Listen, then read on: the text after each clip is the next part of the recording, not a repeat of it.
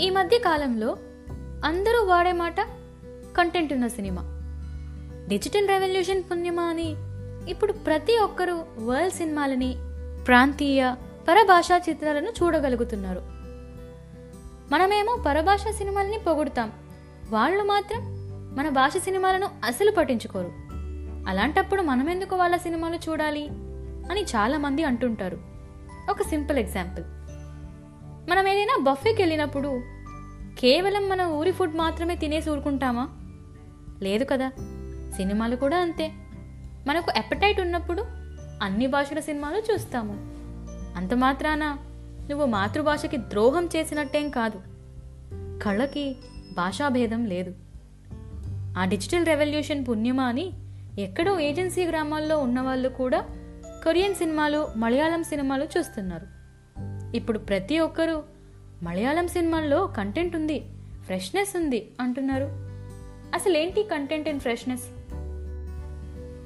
ఒక్కసారిగా అందరి చూపు మలయాళం సినిమా ఇండస్ట్రీ వైపు ఎందుకు మళ్ళింది? అది తెలుసుకోవడానికి ముందు నా చిన్నప్పుడు నేను చదివిన ఒక నీతి కథ చెప్పాలనుకుంటున్నాను. అనగనగా ఒక రాజు. ఆయన అన్ని కళల్లో నిష్ణాతుడు. ఆయనకు తెలియని విద్య లేదు. ఆయన రాజ్య పాలనలో ప్రజలంతా ఏ సమస్య లేకుండా సంతోషంగా ఉన్నారు. కానీ ఒకరోజు ఏమైందో తెలియదు భోజనం చేస్తున్న రాజుగారికి కోపం వచ్చింది. తన ముందున్న కంచాన్ని విసిరిపారేశాడు. రాజుగారి కోపానికి కారణమైన ఆ వంటవాన్ని తీసుకెళ్ళి చెరసాలలో బంధించారు. ఈసారి కొత్త వంట వాళ్ళు వచ్చారు. రకరకాల సుగంధ ద్రవ్యాలతో నేతితో పంచభక్ష పరమాన్నాలు చేసి రాజుగారి ముందుంచారు. అయినా రాజుగారికి అవి రుచించలేదు. మళ్ళీ కంచాన్ని విసిరికొట్టారు. అలా ఎంతోమంది వంటవాళ్ళు రాజుగారికి నచ్చిన భోజనం చేయడానికి ప్రయత్నించి విఫలమయ్యారు.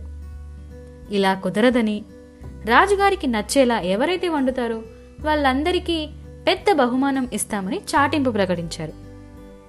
అప్పుడు చాలామంది వంటల్లో ఆరితేరిన వాళ్ళు రకరకాల రాజ్యాల నుండి వెతుక్కుంటూ వచ్చి మరీ ప్రయత్నించారు. అయినా కూడా అవేమీ రాజుగారికి నచ్చట్లేదు. ఇక ఇలా కాదనుకొని రాజుగారి స్వయంగా రకరకాల రాజ్యాలకు వెళ్తూ తనకి ఇష్టమైన ఆహారం కోసం వెతుక్కోసాగారు. సరిగా తిండి లేకపోవడం వల్ల రోజు రోజుకి రాజుగారు బలహీనపడసాగారు. దాంతో పాటే ఆయన నాలుకలో జీవం కూడా లేకుండా పోయింది. అలా చాలా రాజ్యాలు తిరిగినా ఆయనకు నచ్చే ఆహారం ఎక్కడా దొరకలేదు. ఒకరోజు ఆయన సైన్యంతో పాటు వేరే రాజ్యానికి వెళ్ళడానికి అడవి మార్గంలో వెళ్తున్నారు. అప్పుడు ఒక్కసారిగా ఏనుగులు దాడి చేయడంతో అందరూ ఎక్కడికక్కడ పారిపోయారు. రాజుగారు సైన్యం కోసం వెతుకుతూ దారి తప్పారు. అలా దారి తప్పిన రాజుగారు చాలా దూరం నడిచాక ఇంకా స్పృహ తప్పి పడిపోతారేమో అనుకున్న దశలో ఒక గుడిసె కనిపించింది. ఆ గుడిసెలోకి వెళ్ళగా అందులో ఒక ఆడ మనిషి ఉంది. ఆమెకు తన వివరాలన్నీ చెప్పి తానొక ముఖ్యమైన దాని గురించి వెతుకుతూ దారి తప్పానని చెప్పాడు.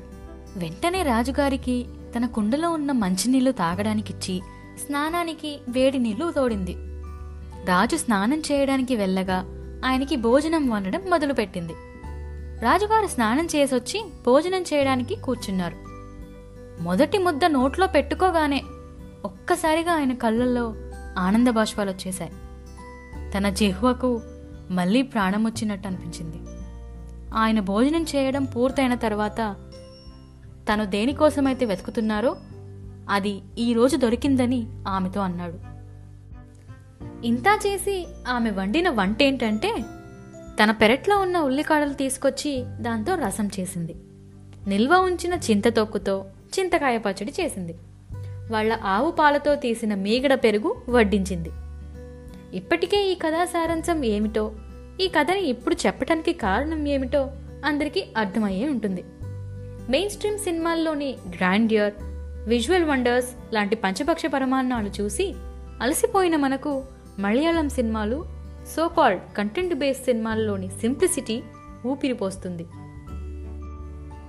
అసలు ఇలాంటి మలయాళం సినిమాలు రావటానికి కారణం కేవలం వాళ్ళ ఈ తరం దర్శకులు రచయితలు మాత్రమే కాదు దీనికి పునాది కొన్నేళ్ళ క్రితమే పడింది.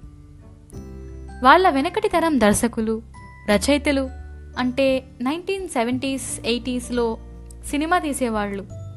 వాళ్ళు సాహిత్యానికి చాలా ప్రాధాన్యత ఇచ్చేవారు. వాళ్ళకి చాలా స్ట్రాంగ్ ప్యారలల్ సినిమా ఉండేది. ఇప్పటికీ ఉంది. ప్యారలల్ సినిమా అంటే గుర్తొచ్చింది ఇది సినిమా గురించి మాట్లాడే పాడ్కాస్ట్ కదా. సరే సరే. ఇంకెందుకు ఆలస్యం? ఈరోజు మాత్రం ఎలాగైనా ఆ పాలల్ సినిమాని ఇంట్రడ్యూస్ చేసింది ఎవరో చెప్పేస్తున్నా. ఆయన ఎవరో కాదు సత్యజిత్ రే. ప్యారలల్ సినిమా అనేది ఒక కేటగిరీ కాదు ఒక ఉద్యమం. ఈ ఉద్యమం అసలు ఎలా మొదలైందో తెలుసుకోవాలంటే మాత్రం మీరు నెక్స్ట్ ఎపిసోడ్ వరకు వెయిట్ చేయాల్సిందే. ఇవాల్టికి ఇంతటితో సెలవు. మళ్ళీ కలుద్దాం. మీరు వింటున్నారు ద తెలుగులో ఇది.